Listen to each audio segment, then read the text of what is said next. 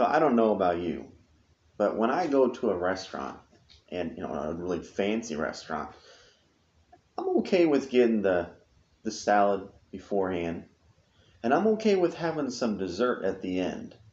But what I am excited the most about is that main course, whatever it might be. If I'm if I'm at a, a fancy Italian restaurant, you know the salad's okay but getting that that main dish of spaghetti that main pasta or or even if we go to a steak place getting the steak itself as opposed to the salad or the soup or something i'm looking forward to the main course.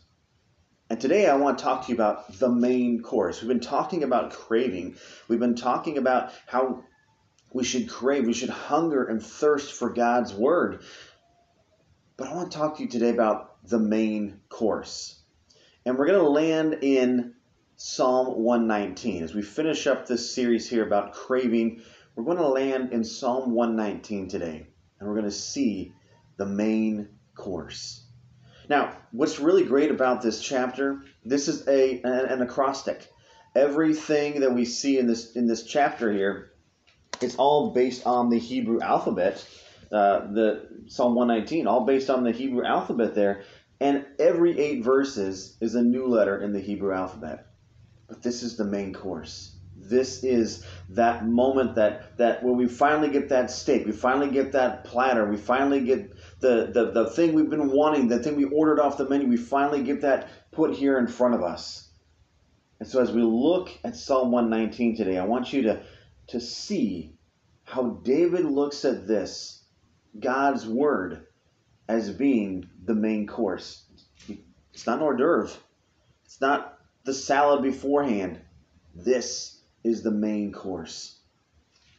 So, one of the cool things, in my opinion, one of the cool things about this chapter is that in every one of these verses we see something that has to do with word, with the word. It can be precept, it could be law, it could be statute, it could be commandment, all these different words, they're all speaking about God's word. So even looking here at the at the first portion, let's read Psalm 119, 1 through 8. Blessed are those whose ways are blameless, who walk according to the law of the Lord. Blessed are those who keep his statutes and seek him with all their heart. They do no wrong, they follow his ways. You have laid down precepts that you are that, that are to be fully obeyed. Oh, that my ways are steadfast in obeying your decrees.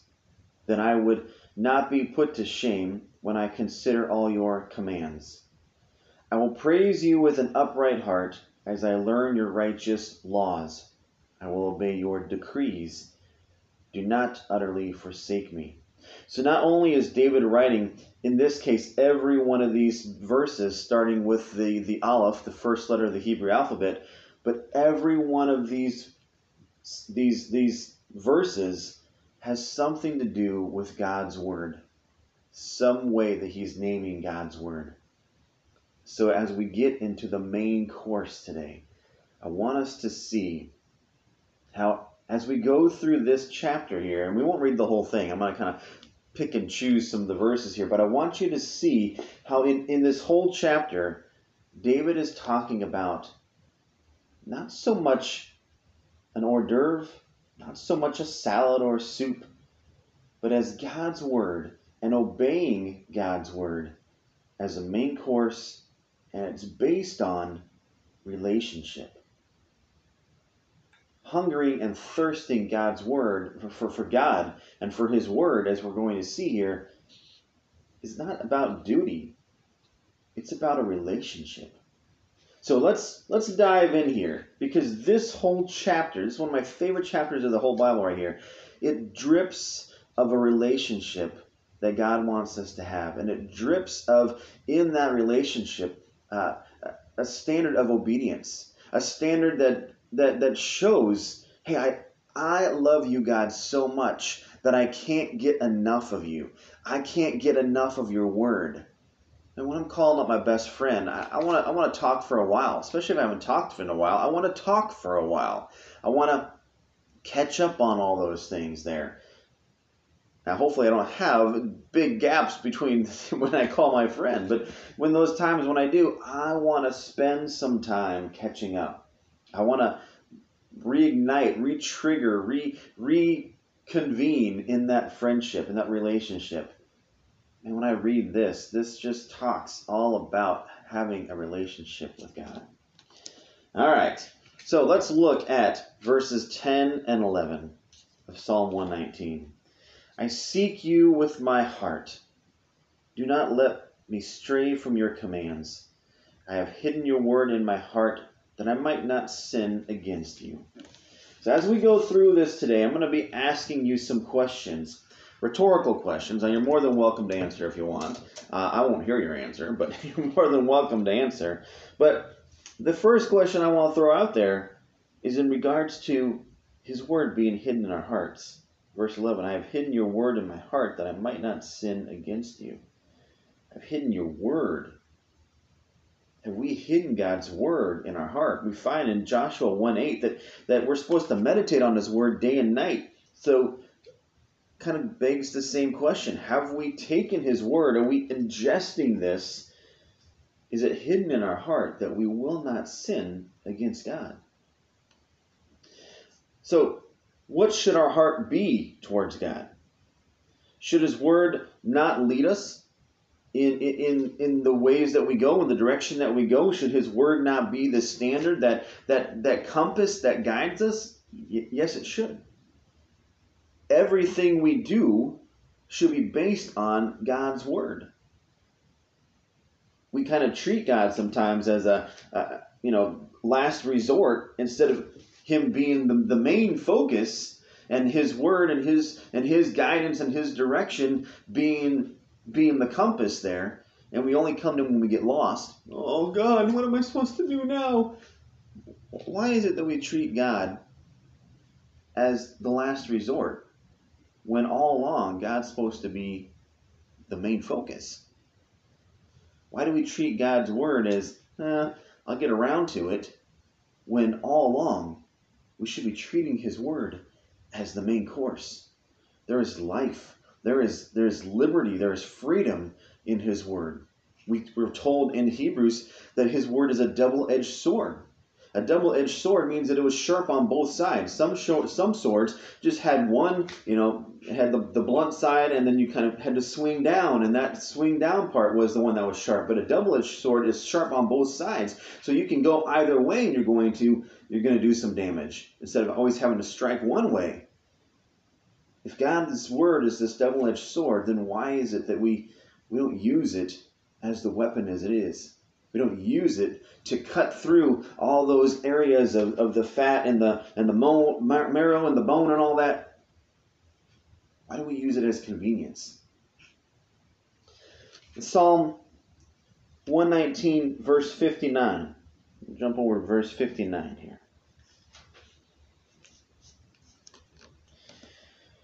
It says, I have considered my ways, I have and have turned my steps to your statutes.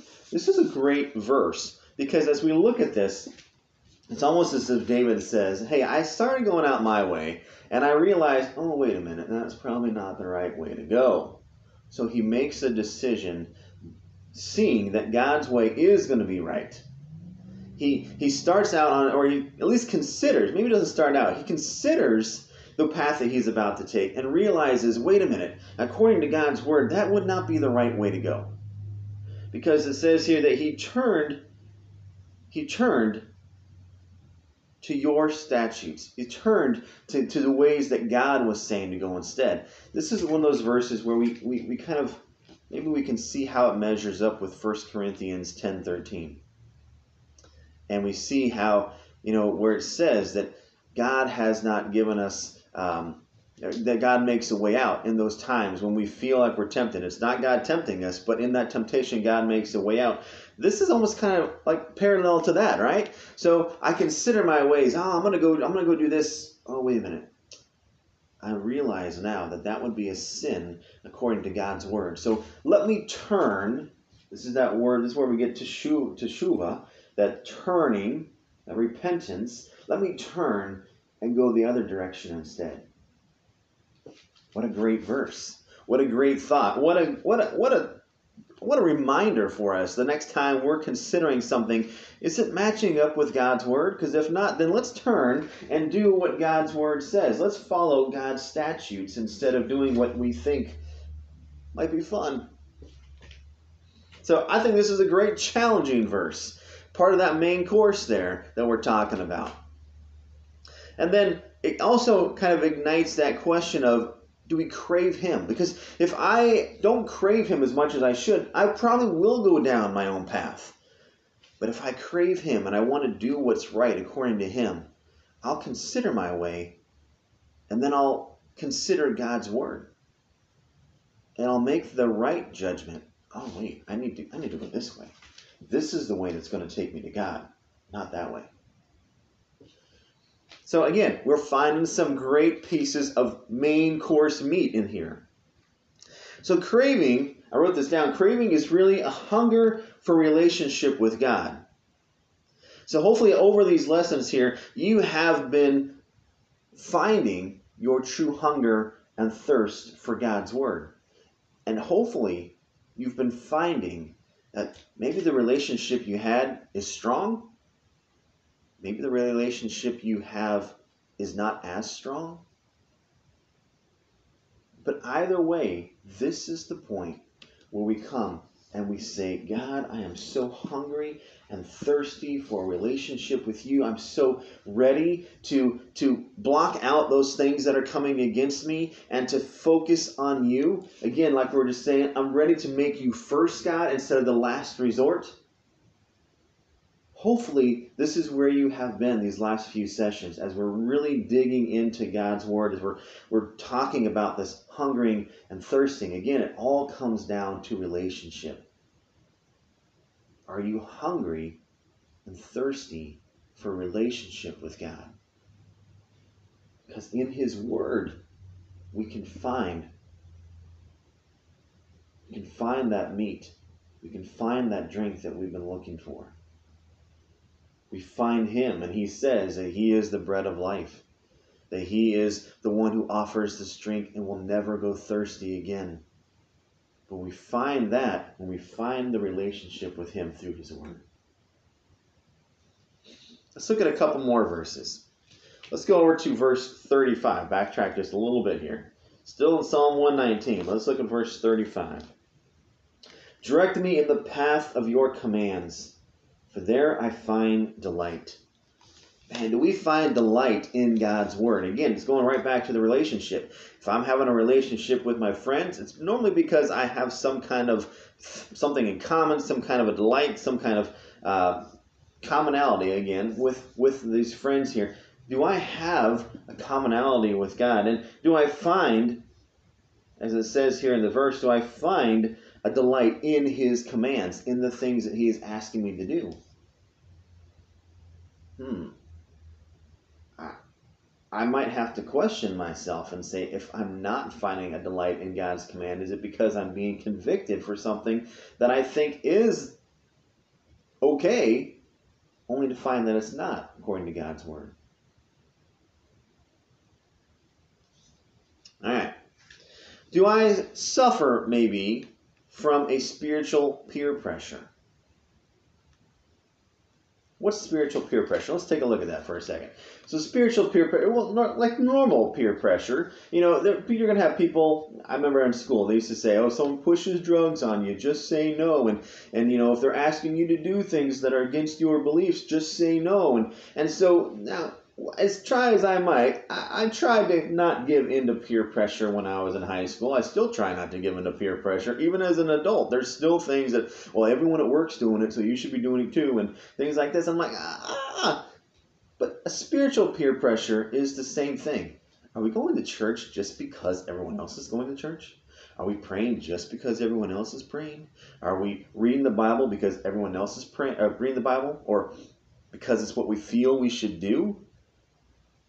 In a way, it's duty, but in a way, it's also spiritual peer pressure. I don't want to be pushed into reading God's Word. I don't want to be pushed into having a relationship with God. I want to have a relationship with God because I'm hungry for it. And I tell you right now, I am hungry for it. There have been times when I did it out of duty, and there, there might be times in our Christian walk where it does kind of slump a little bit, and we do continue to do it out of duty. But I don't want it all to be out of duty. I want to get to a point where I am hungry for God's word, that I can't have enough of God's word. And I can't have enough of this relationship with God. And church is just one of those places that I go to because it expands my relationship. It, it, it feeds that hunger. Not that I have to go, but I want to go. I want to be with fellow believers. I want to be in a place where I can worship God. And the music that's on stage is a lot better than the music that I can come up with on the guitar. Right? I want I want to have these times with God because I'm hungry.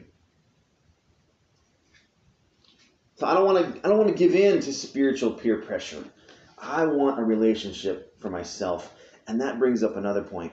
I don't want a Moses. I want my own experience. In the in the case with the Israelites there, they they were looking uh, when God was ready to talk to them, and the thunder and the lightning, and they got scared. They said, Moses, you go do it for us. You go talk to God because we're scared. And so we still find ourselves in that position where there is this Moses that speaks to God for us because we don't want to read the word. We don't want to pray for ourselves. We want someone else to do it for us and, and tell us what God is saying. I don't want a Moses. I want a relationship with God. I don't want Moses over here being the only one that has this contact with God when I can have that relationship myself. I want to hear from God myself. There might be a time when I need a Moses, but I don't want it to be an every time thing. I want to come. God's whole aspect with these people here is he wanted a relationship with them. We go all the way back, as we've been talking about, all the way back to the beginning. We see that God's wanted a relationship with his people since the very beginning. I want to take him up on that offer. I want to have that relationship with him and not have to go through Moses, not have to go through a pastor not have to go through a TV evangelist. I want to hear God for myself. I want to know God for myself. All right, let's look. Let's skip over to verse 127 and 28. All right, says, Because I love your commands more than gold, more than pure gold, and because I consider all your precepts right, I hate every wrong path? Man, there's another good question. Do we love God's word, God's commands, more than the physical things, in this case, the gold? More than pure gold? Is God's word so elevated when we think of, of this relationship? Do we, do we consider his words as being the gem do we love our meetings with God? Do we love coming to Him? Do we love His commands more than anything else? There have been times, honestly, that I, I can't say that. Normally, it's in those times that I find that I was in sin. I didn't want to read God's Word because I was in sin. Because I love your commands more than gold, more than pure gold, because I consider all your precepts right, I hate every wrong path. Normally, when I don't hate every wrong path, it's because I'm trying to justify the path that I want to walk. Look with me at verse 148.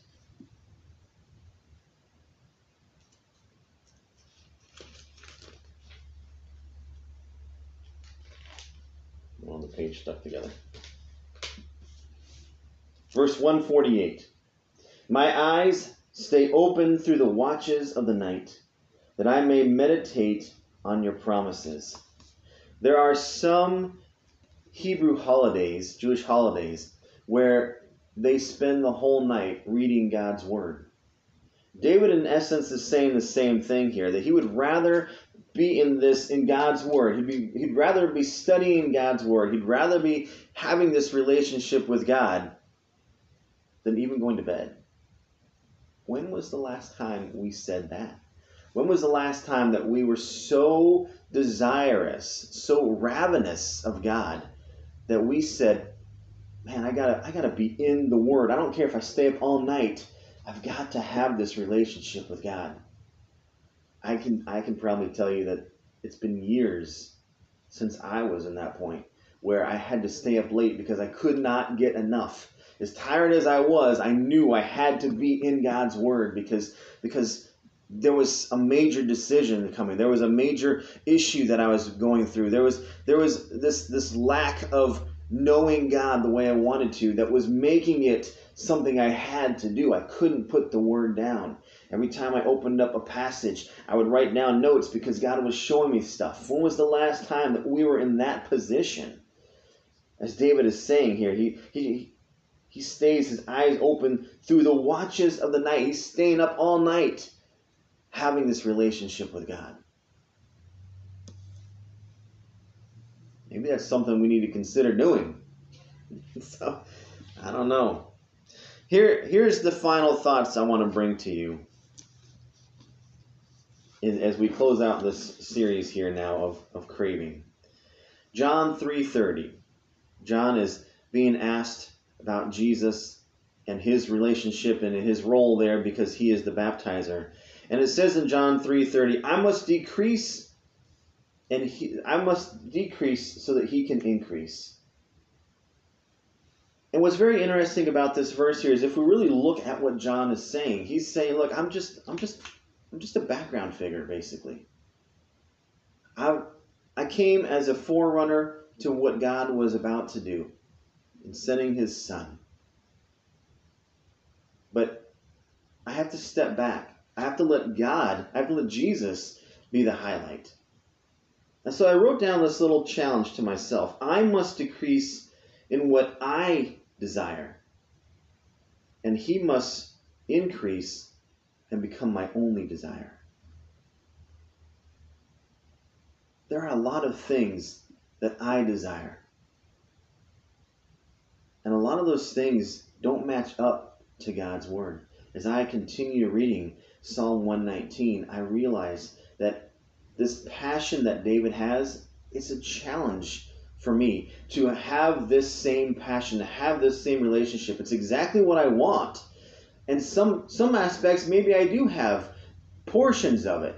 But as you look through this and you look at how David is so commenting all these all these great things about God's word and his desire and his relationship that he's having with God. It's what I want, but it's not always what I have. And it's because I'm putting my desires in front of God. So again, I must decrease in what I desire, and he must increase to become my only desire. I need God. I need His Word. I need this relationship with Him. He is the main course. His Word is the main course. This relationship with God. It can't be treated as an hors d'oeuvre, as a soup or a salad or even a dessert. It has to be the main course. The last comment that I wrote down God longs for us to long for Him. Do we long for Him? As we go through our day, do we long for these moments, these pockets? Even if we can't take the whole night, do we at least long for these pockets to hang out with God? And longing is not enough. Do we do we move on these longings? I can long all day for chocolate. Do I go and get chocolate? Sometimes. I can have a longing for God. What am I going to do? Am I going to go after it?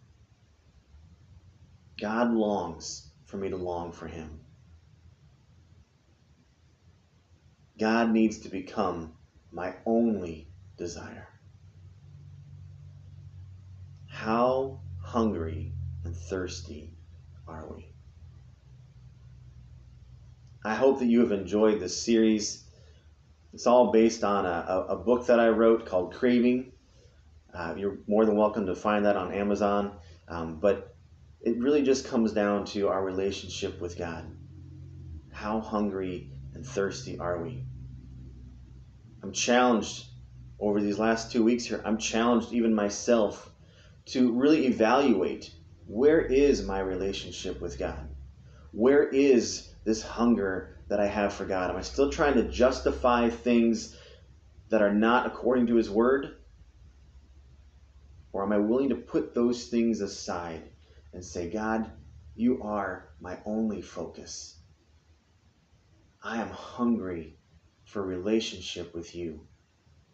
And to the point where we can never be satisfied. No matter how much of Him we have, we're never going to be satisfied. That's my prayer for myself. That's my prayer for you. Hey, this is Pastor Daniel. Thank you for taking the time to listen to the Obedient Sheep podcast. If you'd like to get more information on this ministry or even get in contact with me, please go to obedientsheep.net. There you'll be able to leave your information, drop a line, send a prayer request, or even check out the other resources that are available. Thank you again for checking out this ministry, and we hope you have a blessed day.